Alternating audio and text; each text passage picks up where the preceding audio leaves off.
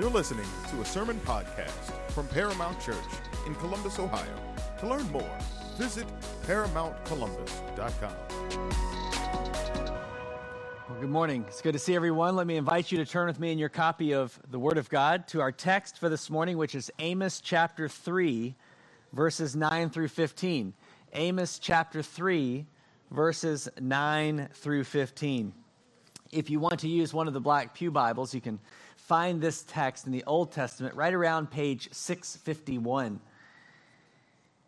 Now, we've been working our way through the book of Amos, and I hope that you, like I, have been mining rich truth about God that transforms our daily lives. That's really what we are about as we walk through the Word of God. We want to know God, and we want our knowledge of God to be ever changing us. And in our pursuit of knowing God, one of the most important questions we can ask is what does God love? What are the kinds of things that He loves, the kinds of things that He envisions or purposes to be a part of the lives of His people? Well, I have found that one of the ways that you can know what someone loves is by watching for what that person hates. I hate stomach bugs. I've hated it more and more as the children in our house have increased in number. It's nothing but trouble. But when it when you boil it down, I hate stomach bugs because I love cleanliness. I love clean carpet and clean sheets. And I love to be able to go to church and take the whole family. I love to be able to go out and do fun things, and that just stands in the way. I'm sure that if you thought about your own life, you would have things like that that you hate, but they indicate to you the things that you love. This is also true of our God, and this is the way that we often learn things about God. If you want to know what God loves, you can listen for what he hates. We learn more and more about God as we walk through his word, and we have the honor and the joy the gladness of becoming like him. So, as we look at this text this morning, I want you to see that we can draw God's love from God's hate in this text. That we would find even just three, there are many more, three things that God loves by seeing the way that he interacted with his chosen people, Israel, at this point in redemptive history when he was bringing discipline upon them because they were doing certain things that he hated. This morning, we're going to see three of those things, and in turn, three things that God loves.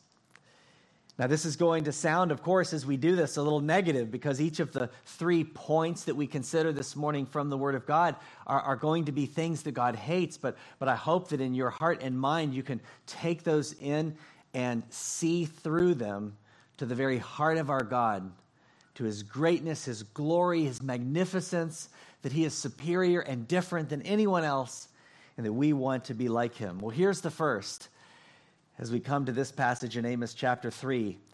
We find here, as he is continuing to detail the experience of judgment or discipline upon his chosen people, that God hates the practice of violence, which seems to have become something that was characteristic of the nation of Israel in this time, because listen to what he says about them he says in verse 9, proclaim on the citadels in Ashdod and on the citadels in the land of Egypt, and say, Assemble yourselves on the mountains of Samaria and see the great panic within her and the oppressions in her midst.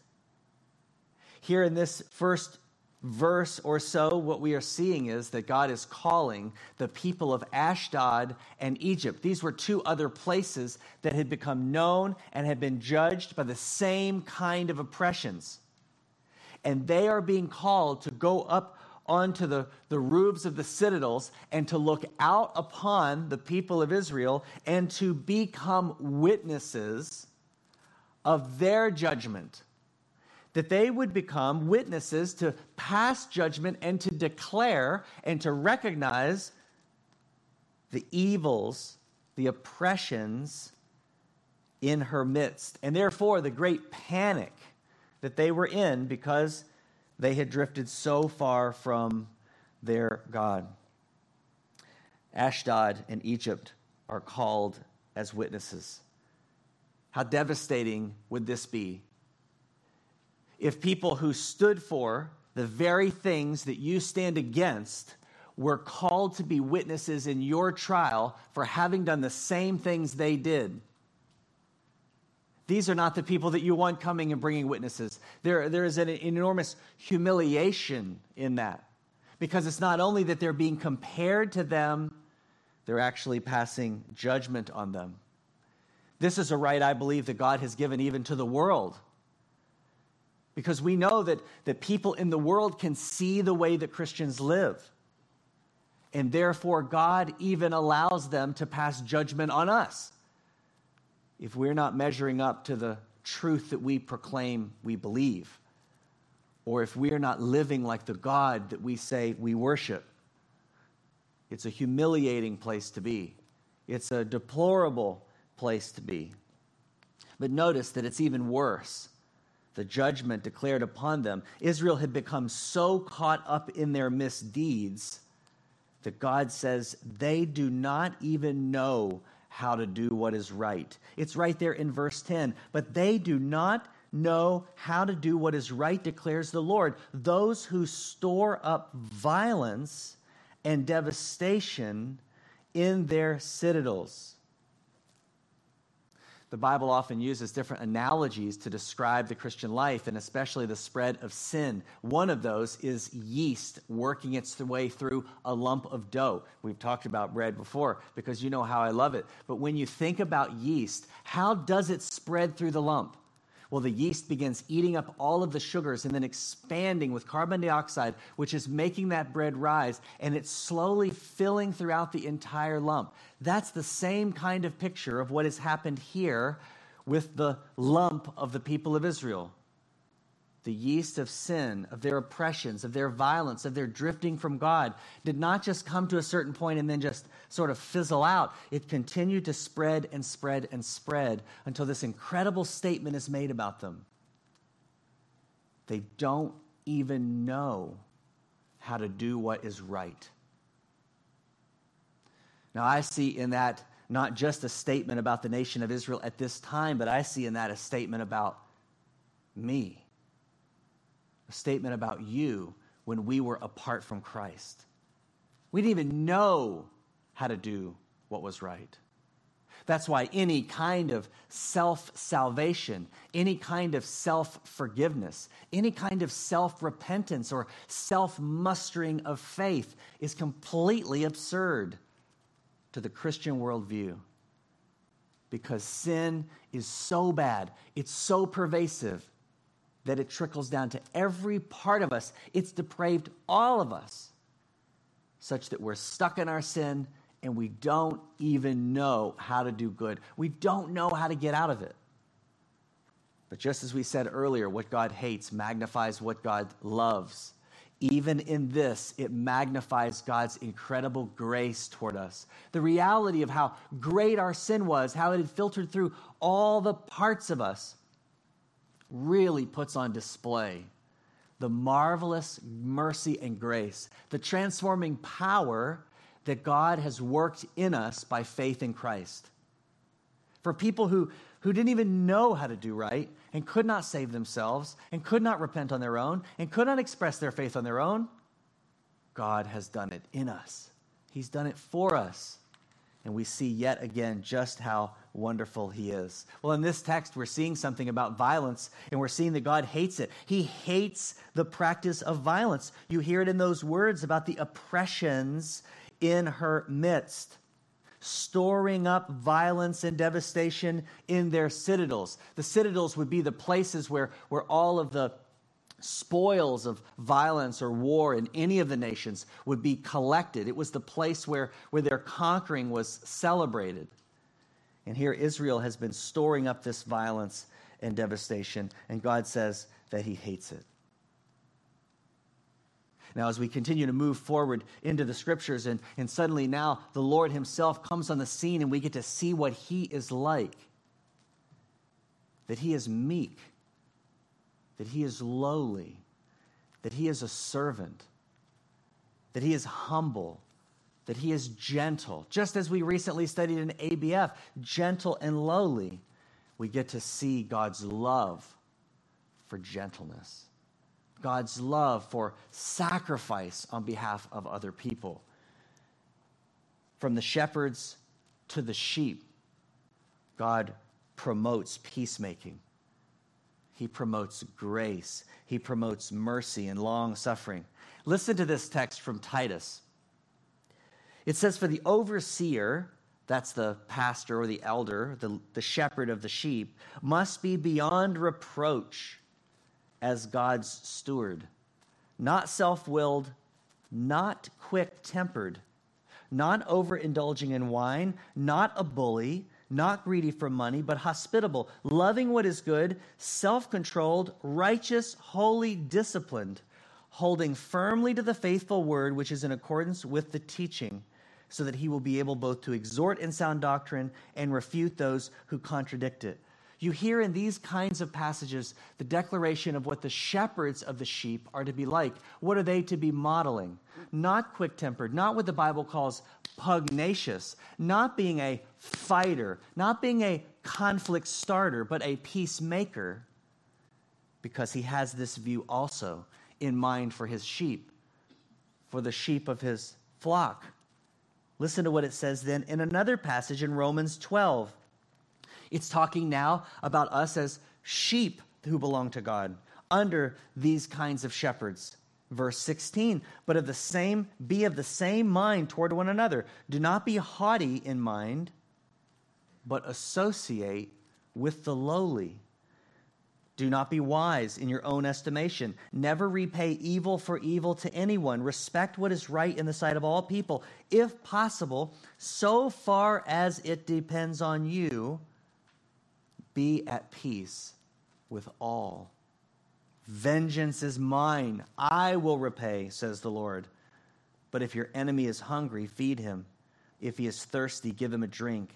And in so doing, you'll heap burning coals upon his head. Do not be overcome by evil, but overcome evil with good. What an incredible picture God is giving to us about what the Christian life is to look like the Christian life is to look like Christ. And therefore, here in this text, in the, the book of Amos, God is declaring his hatred for these things because they're not in accord with what he loves. It says in verse 11, therefore, this is what the Lord God says an enemy, one surrounding the land, will take down your fortifications from you, and your citadels will be looted. You're hearing the kinds of things that God hates. You're hearing the kinds of things that God loves. And here, first and foremost, we want to take away this love of peacemaking. In fact, it's so important to us that we've even carved out specific stretches of time in ABF and YBF, in our community groups, even to have discussion about these things so that we can learn to, as we're studying in this semester, pursuing peace with one another that we would be known as peacemakers. Peacemakers in our home, peacemakers in our communities, in our schools, in our workplaces, everywhere that we go, that we would be found to be in that way, and many others like Christ. Now, I have to confess with you, and I hope that you would confess with me, that for all of us, that's just often not the case. There's still remaining sin in our hearts. There's still this lure to be different than God, to go our own way, to stand up for yourself, to fight for your rights, to, to push out and dominate other people so that you can be top dog. But here, God continues to do this work in us. How gracious of Him to keep making us peacemakers. We want to be ambassadors of the God who loves peacemaking. That's first. So if you want to take this text and put it into practice this week, give some time specifically, and you're, you're really primed to do it because of ABF and having the book Pursuing Peace right in front of you. Spend time really engaging with your own heart and life before God on how you are or how you may need to become a peacemaker. Someone who intentionally goes out of his or her way to pursue peace. That's the first use of our text this morning. As we come to the second thing that God hates, through which we want to see what God loves. As is often the case, violence, the kind of violence that's pictured here in the book of Amos, goes hand in hand with a certain type of living. It's a kind of living that is opulent, it is extravagant. Just as you've heard that their citadels were filled with the loot of their violence and their oppressions, that's often what we see even today in our world.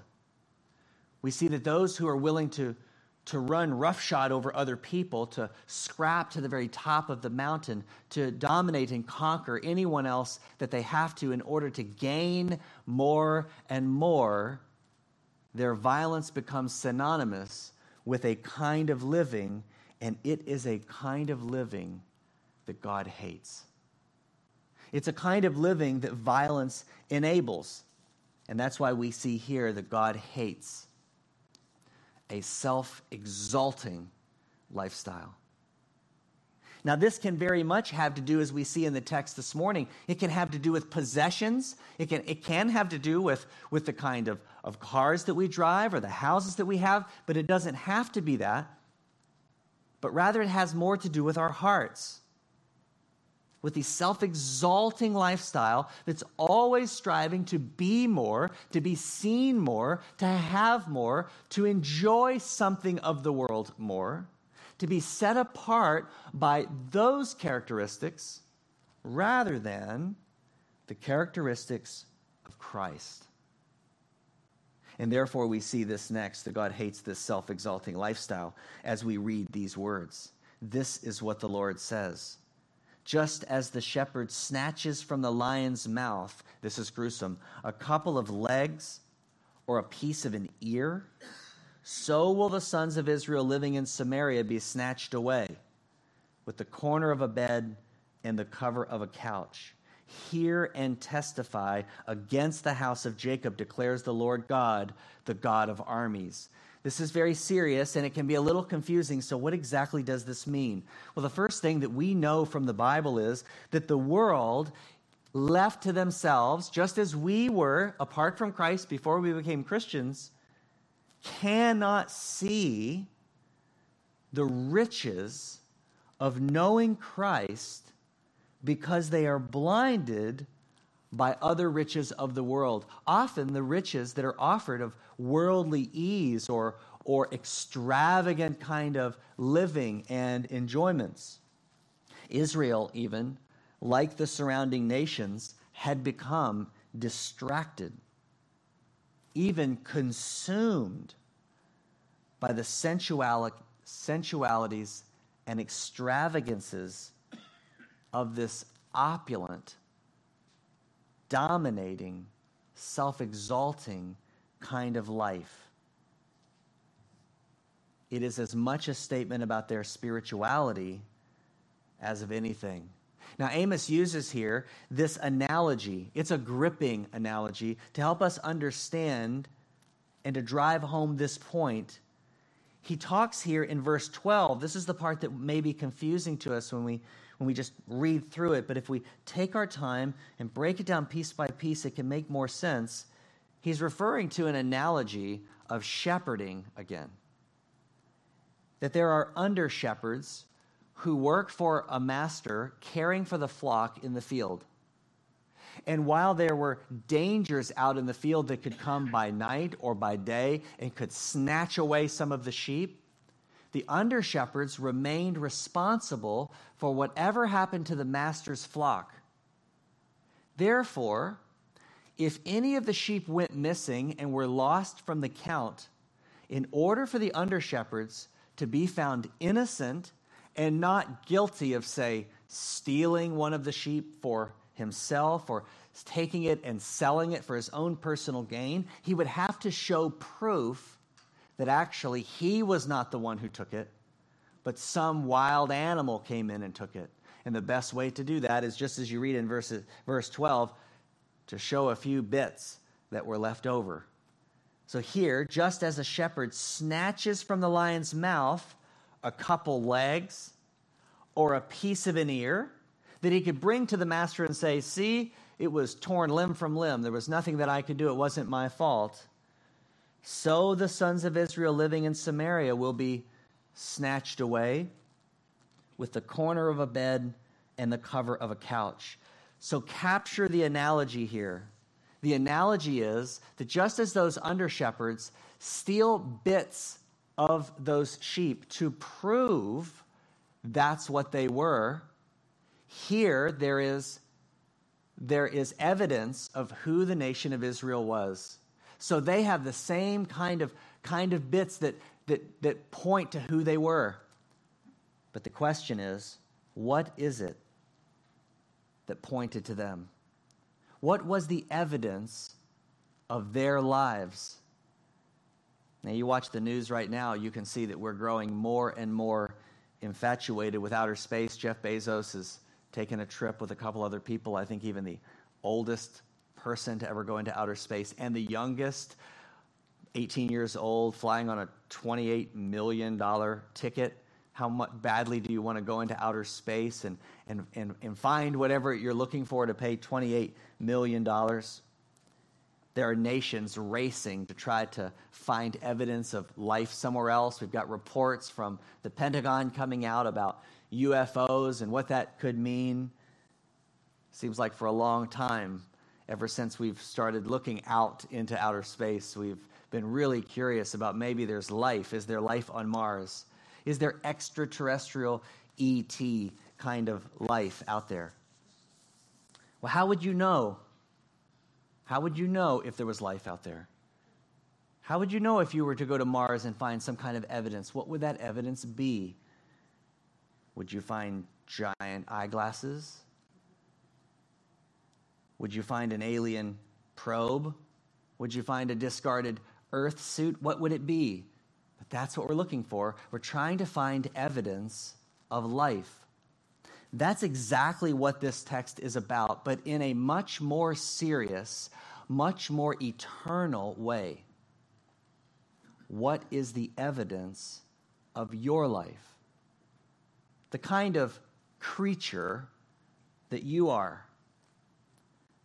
If you were, God forbid, to have your life snatched away by a lion, but yet the shepherd could pull out a few bits of you, what would they be? what would come back to say, This is proof that he or she was here? What kind of evidence would it be? For Israel, the Lord says the evidence will be the corner of a bed and the cover of a couch. Exclam- exclamation mark. Despite the riches of their religious heritage, in Yahweh, the covenant God, Listen to this. The evidence would not be temple artifacts proving their worship or scrolls of scripture. What would the evidence be?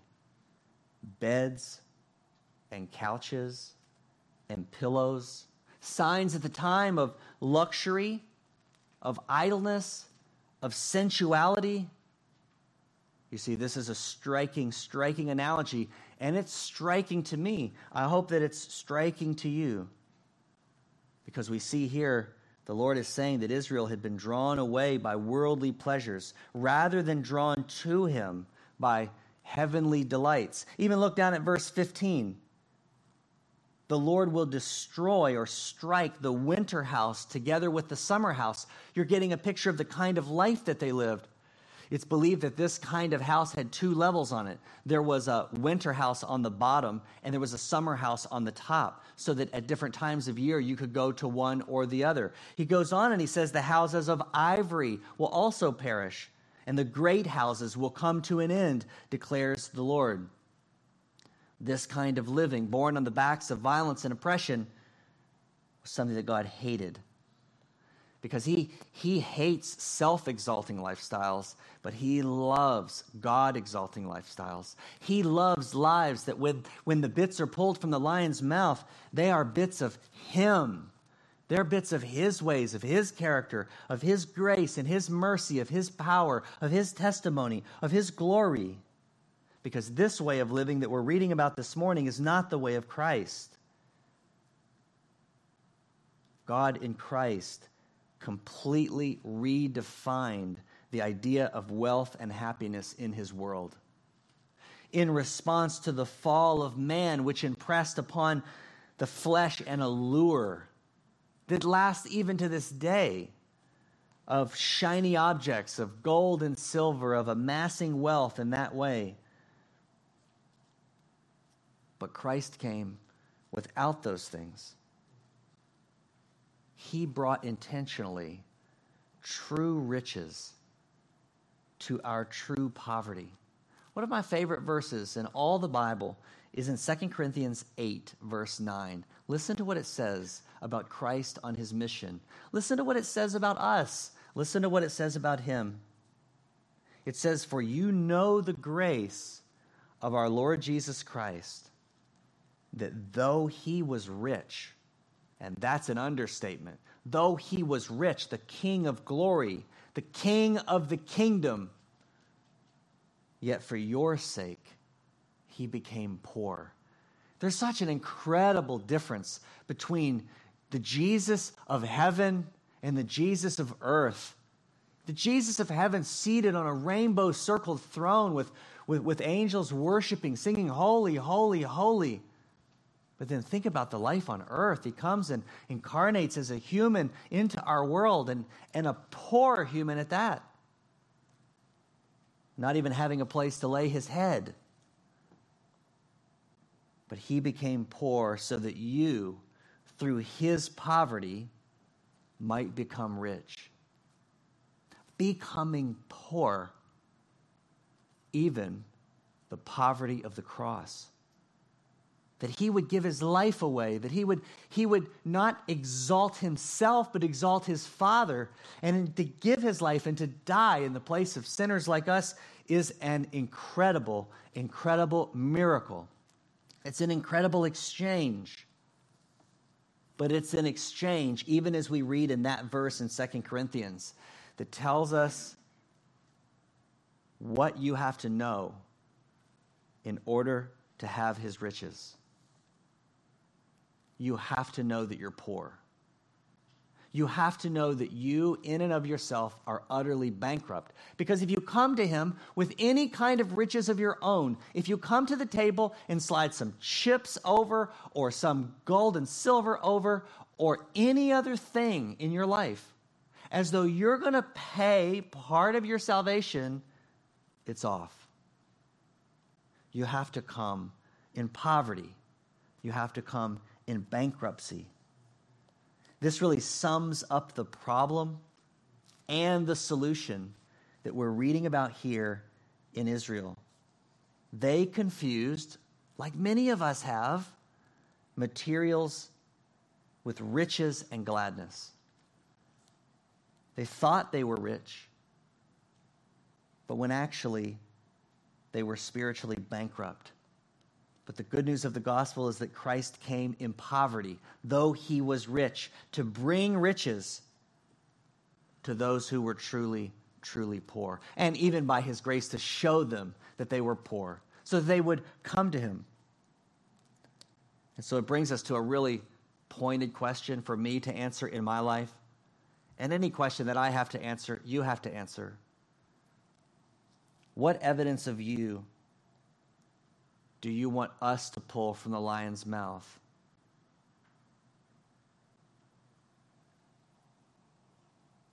When it comes time to show the evidence of your life, to prove your existence, to identify who you are and who you were, what legs, what bits will be pulled? I enjoy so many gifts, and rightly so, all of us should. So many gifts that God gives to us. In fact, the Bible says that He has given us all good things, all of these gifts, so that we would enjoy them. But sometimes I find those earthly enjoyments veil my eyes, even for a moment or longer, from what's real and good.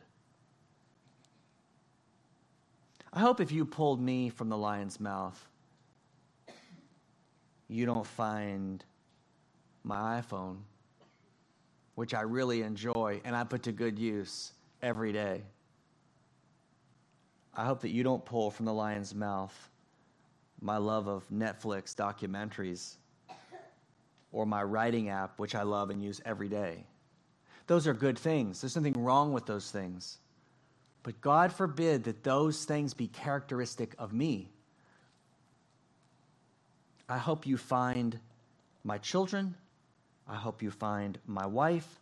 I hope you find my church. I hope you find some very specific books that I love and cherish and have rejoiced in. I hope you find my Bible. What would we find of you?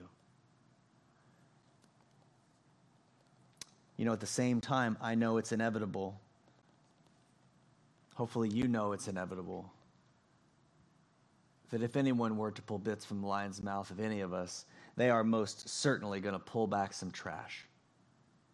But that again magnifies the grace of God in that we are, we are ever changing, we're ever growing. There's always something in us that God is working to, to eradicate and replace with these beautiful, good, lasting things. Well, I want to encourage you at this second point with this application of the text that you would also spend some time this week thinking about that lion's mouth. What will be left to mark you that you were here? It's another way of saying, what would people say about you? What would people remember about you when you're gone? We do know this from this text, and it's an important point for us to, to gain about our God that God loves when we live in freedom from the world's trappings all of these little shiny objects that are held out in front of us, and we chase after them and we want to have them because they, they make us feel a certain way or we, we, we hitch our righteousness to them. This is what makes me someone in the world. But rather that we would enjoy those gifts, but that we would love Him ultimately above all as our ultimate hope. Well, finally, this morning, we see the ultimate problem of the human heart still at work in the hearts of Israel. This is the third hatred of God. It shows us what he loves, and it shows us that he absolutely, emphatically loves himself. He so loves his own glory that he hates, he has a seething hatred for the idolatry of false worship. This was central to Israel's problem. It was central to their discipline. It's central to their history. And in fact, if I'm honest, it's central to mine. Because I have a tendency to be lured away in all these different directions. But God is faithful to keep us, and we want to stay as true worshipers of His. This is the ultimate problem. It's the ultimate problem of which the first two ills were merely symptoms and it's what reminds us that the ultimate issue of the life, of our lives, is our hearts. What's going on in our hearts? Where are our hearts aligned? Where is our true allegiance? Who are we striving to be like? It seems crazy when we read these things, but we know them in our own experience and our own lives, our own tendency to be drawn away. But despite, for Israel, despite the glorious realities of God's electing, preserving, justifying, keeping, satisfying grace, his ultimate faithfulness to them, the lures of false worship routinely plagued them. You remember even in Exodus 24, where Moses is going to the, to onto the mountain so that he can receive the, the law of their covenant God the law, which would be written on their hearts, which would guide them and teach them about their God and how they could know Him. and then lead them toward the ultimate sacrifice for their sin, who is Christ. He's gone for 40 days and he comes down and he finds that all of the people are worshiping a golden calf. 40 days, a little over a month. He goes up on the mountain and they're afraid he's not going to return, and so they start scrambling to find some other God in the insanity of it all who could lead them. And their idea is let's make a golden calf because that's what others have done around us. Maybe we should do the same. Even when Moses comes down and asks Aaron about it, he tries to, to hide it, saying, We just threw it into the fire and out came this calf, and we thought, well, that must be our God. If nothing else, that ought to show us just how easy it is to be distracted from the true God. It makes no sense. The glorious realities that we have come into in Christ, and yet it doesn't make any sense, but it's true that we can be lured away.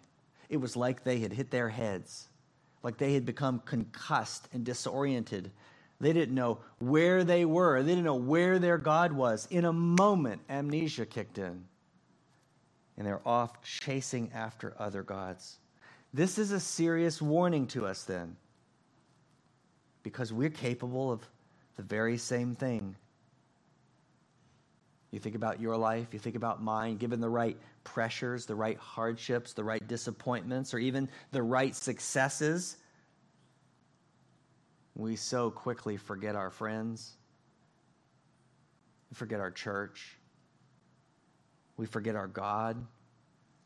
And yes, it can happen to you. And yes, it can happen to me.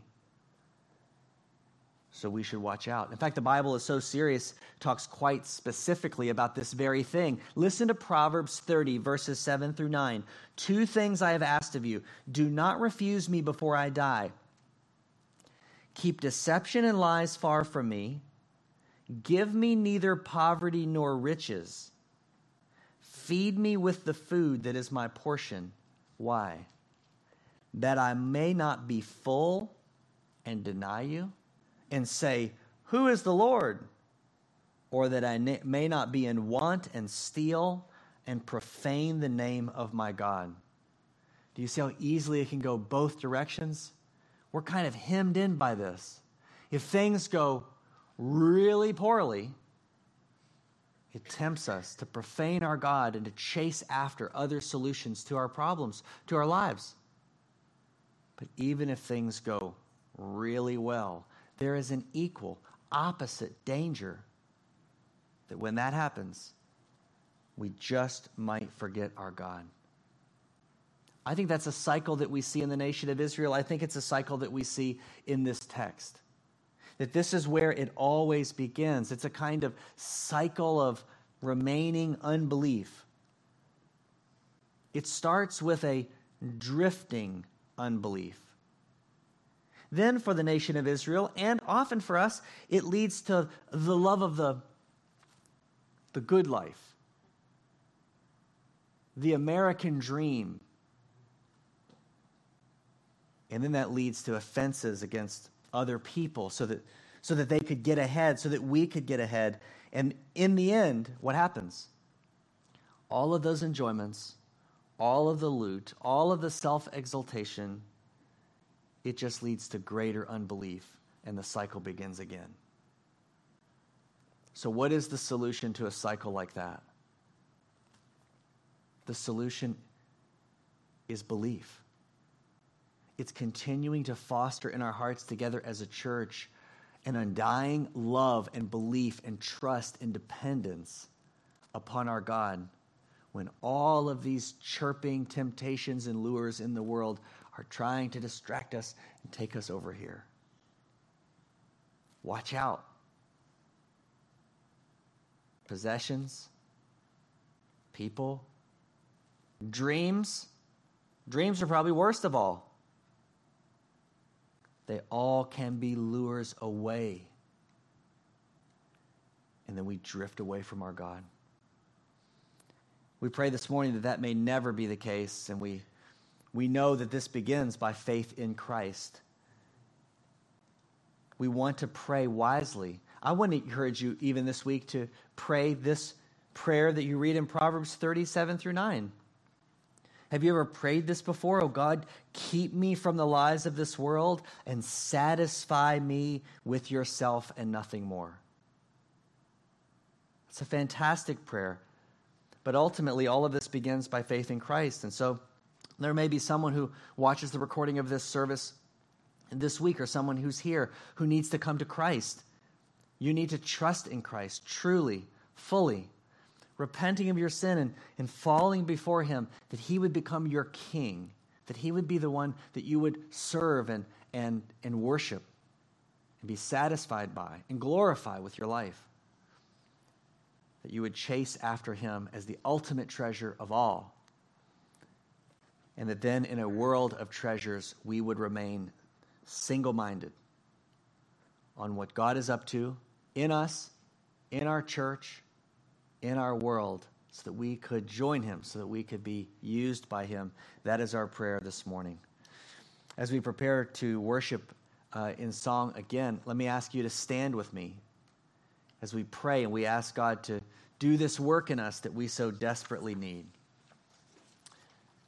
Our Father in heaven, we come to you uh, having read and studied a convicting text of Scripture yet again, one that, that warns us about the, the tendency of our own hearts to drift from you. That even within our hearts there is remaining sin, There's, there are pockets of, of unbelief that can be fed and grow and distract us from you as our ultimate treasure. And so, God, we pray that you would cause us to be enamored with you, that we would fight against all of the shiny objects of this world, both material and spiritual, all of the things that would lead us to exalt ourselves and, and to, to be on a quest to, to get our own, but that we would glorify you, that you would be our ultimate treasure, we pray. We pray that you would work this in our hearts, that you would humble us, that you would put us on guard against the world, the flesh, and the devil with gladness because we want to serve you and know you and glorify you in every way. We pray this in Jesus' name. Amen.